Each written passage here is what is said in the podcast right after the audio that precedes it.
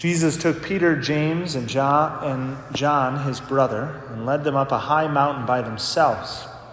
And he was transfigured before them. His face shone like the sun, and his clothes became white as light. And behold, Moses and Elijah appeared to them, conversing with him. Then Peter said to Jesus in reply, Lord, it is good that we are here. If you wish, I will make three tents here one for you one for Moses and one for Elijah. While he was still speaking, behold, a bright cloud cast a shadow over them. Then from the cloud came a voice that said, This is my beloved Son, with whom I am well pleased. Listen to him. When the disciples heard this, they fell prostrate and were very much afraid. But Jesus came and touched them, saying, Rise and do not be afraid. And when the disciples raised their eyes, they saw no one else but Jesus alone. As they were coming down from the mountain, Jesus charged them Do not tell the vision to anyone until the Son of Man has been raised from the dead. The Gospel of the Lord.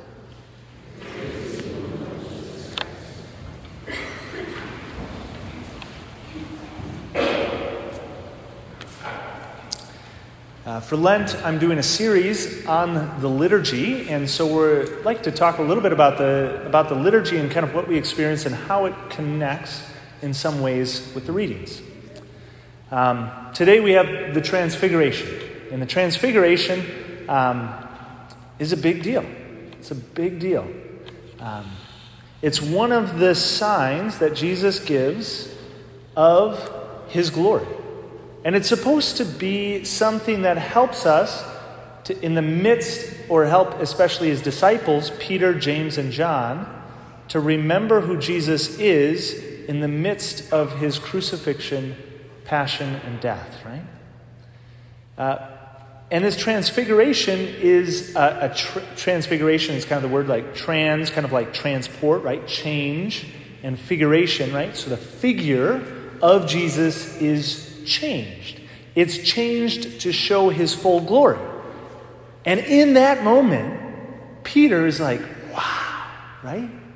He's like, this is, this is amazing. Like, already before he was impressed by Jesus, right? That's why he was following around. That's why when he said, hey, Peter, come and follow me, he did.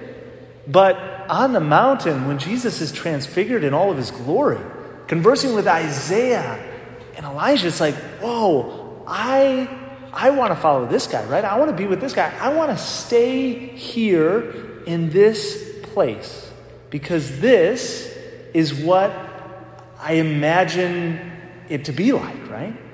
This is who Jesus and his fullness is, and we want to remain here. And so Peter's like, hey, let's build some tents. Now, I'll say that should be our experience every time we go to Mass. Should. I, I enter in the should because every single time that we come to Mass, we experience a heavenly reality. Jesus' glory is revealed to us, and we should experience it. But yet we don't. But yet we don't always. And so, is that something wrong with God, or is there something wrong with us? I'll get back to that in a little bit. When we come here, we come here, um, as the second reading says, He saved us and called us to a holy work, life, not according to our works, but according to His own designs. I think one of the really important things about the liturgy, the heavenly liturgy that we celebrate here, is that we realize that sometimes it's not always the way that we would do it, right? It's not always uh, the way that we in our designs or our ideas would worship God. But we realize that we're not called to a holy life according to our works, according to our designs. We're called to a holy life according to God's designs. And that He's given us the liturgy, the Mass, in what it is actually for our salvation, for our saving.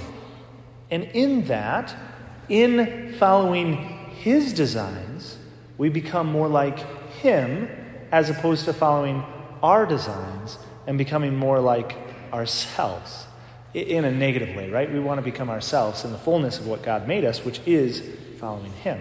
And in the liturgy, sometimes when it kind of stretches us in ways where we don't always appreciate, maybe it's more silence than we would like. Maybe it's not as entertaining as we would like. Maybe we just don't quite always understand what's happening in the readings in the way that we want to, right? But these things shouldn't be means that say, well, the Mass doesn't really work. What it should be is an opportunity for us to be able to say, okay, how can I become a more like God according to His designs? And His designs don't always look the best on the first look. In the first reading today, we hear about Abraham. And Abraham is told by this prophecy, right? He's told, hey, I'm going to make you a great nation. I'm going to build a great nation, and people are going to be blessed by you. Right? Except for at this point, Abraham uh, is really old, and he doesn't have any children. And so he's like, okay, God, uh, doesn't look like it's working so far, right? Doesn't look like it's going to happen. And I think in a lot of ways, we can sometimes experience that with the Mass, or maybe with confession, or maybe different things like where we don't experience changes, where we don't see God working. And we say, well, I should be experiencing the transfiguration, right? But instead, I'm just experiencing life. So, again, is that something wrong with ourselves, or is it something wrong with God? And I would say it's not either. It's not either.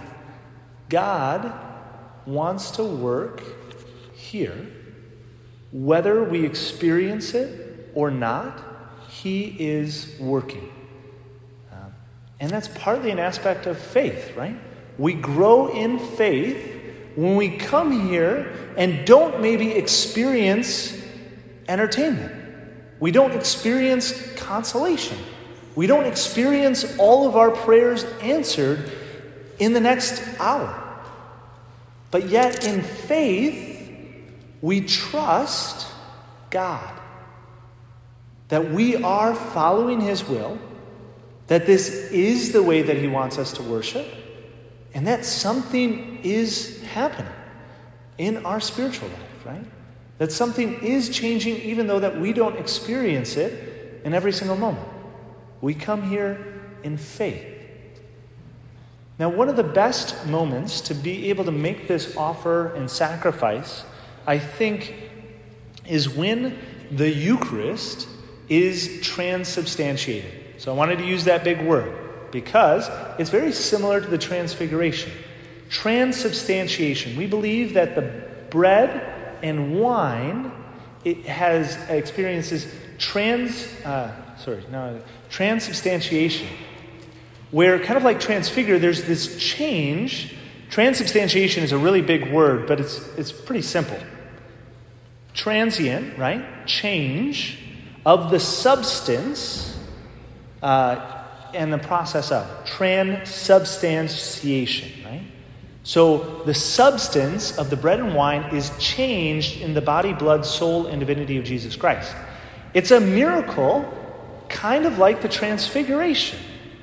Even though that maybe a, a, bright light doesn't shine, right? A cloud doesn't overshadow, but we believe that the Holy Spirit is here, that, that the Father is looking upon. This entire prayer is raised to the Father, and that at that moment, when the priest says the words, the Eucharist is transubstantiated into the body, blood, soul, and divinity. And then the priest is instructed to show the people so that the people can see Jesus, transfigured before them. Right? Now, at this moment, some people, it used to be really common instruction, although it's not instructed as much, uh, to say the make a prayer at this point saying, "My Lord and my God, my Lord and my God." And so I, I know a lot of people who that's a, a, really common thing. They were taught really little at First Communion and, you know, kind of instructed in that way. And I think that's a really powerful prayer. It unites us to doubting Thomas, right? That, that's the phrase from Doubting Thomas. He was gone when Jesus resurrected and came and visited the other apostles. And he said, I won't believe unless I put my finger in his, in his handholes or my, my hand in his side. And then when Jesus does appear, he says, My Lord and my God. Right? And we similarly have that expression when Jesus becomes present in the Eucharist my Lord and my God. Now, maybe you're, you're not quite at that point. One of the other phrases that I think is really helpful uh, is Lord, I believe, help my unbelief. It's another phrase from the gospel where, um, where somebody comes to Jesus asking him to help their son, and he says, Do you believe? And he says, I believe, help my unbelief. Right? Maybe you struggle with the Eucharist. Maybe you say, Well, okay, I know that the Eucharist is supposed to be, you know, truly present, right? Jesus truly present in the Eucharist, but, but maybe you struggle with that, right? Well, coming here and, and kneeling before Him and saying, I believe. I believe because I'm here, right? I believe because I'm praying. I believe because I want to believe. Help my unbelief. Those are two different ways to be able to help engage in the liturgy, specifically at that moment as the priest, in that special moment, pray, raises and shows to you for the first time Jesus Christ in the Eucharist, in the Eucharist in this Mass. And I hope that on occasion we get to experience, maybe we don't experience a big, huge light, but hopefully we experience a little bit of peace we experience maybe uh, God speaking to us just in the depth of our hearts, maybe a certain answer, a quietness, uh, maybe just peace in that. And that we want to remain there with God, right? Maybe your life is crazy and you're like, God, I just, I just want to remain here. I hope that you have moments like that on occasion in Mass. And if you don't, I encourage you to ask for it, right? In prayer. God, I just need some peace now, right? Make that prayer. But what's interesting about the Mass is that the Mass is ordered uh, kind of like the Transfiguration Day. Peter wanted to stay there. He wanted to stay there because it was a good place to be. But ultimately, uh, Jesus led them back down the mountain. He said, Be not afraid, and now let's go, right? Now we're going back down the mountain. We're going to go back, and as soon as they get to the bottom of the mountain, they experience uh, a man with, uh, with seizures who, and there's this big, huge controversy, and you know, so you can kind of imagine like all the peace that you that they experience up at the Transfiguration of experiencing who God fully is, who Jesus is in His fullness and His glory. They get down to the bottom of the mountain and they get back into the, the normal life, and they're like, oh man, what is this? Well, we experience the same thing as we leave here at Mass, right? The priest maybe speaks about some awesome things, right? And you're like, oh, yeah, life should be better and everything. And, and then you get back out there and you get angry at the kids. You, you, you, you realize that you've got to do 20 things and you, you don't have enough time for it, right? All of a sudden, the world comes and hits you from the side. Well, yeah. But actually, that's part of it. Right? This is supposed to not take away everything, but it's supposed to help feed you and to prepare you for going out. Uh, at the dismissal, the entire Mass, the word Mass, actually comes from the very end of Mass. Ite missa est is the Latin phrase that was the final, uh, the final phrase to send people out. And the, the entire Mass took the name from that last phrase, ita missa est. And basically, is that dismissal? The Mass is ended, or, uh, well, it's not the Mass, the Misa, well, the Mass, you know, go in peace, right? It's actually like, get out of here. The Mass is actually ordered to us going down the mountain and getting back into life and bringing Jesus with us. Bringing Jesus with us in and remembering the glory that He is in the midst of His passion, death, and resurrection in the midst of the messiness of human life. The transfiguration is there, the transubstantiation, the Eucharist, is here for us going out.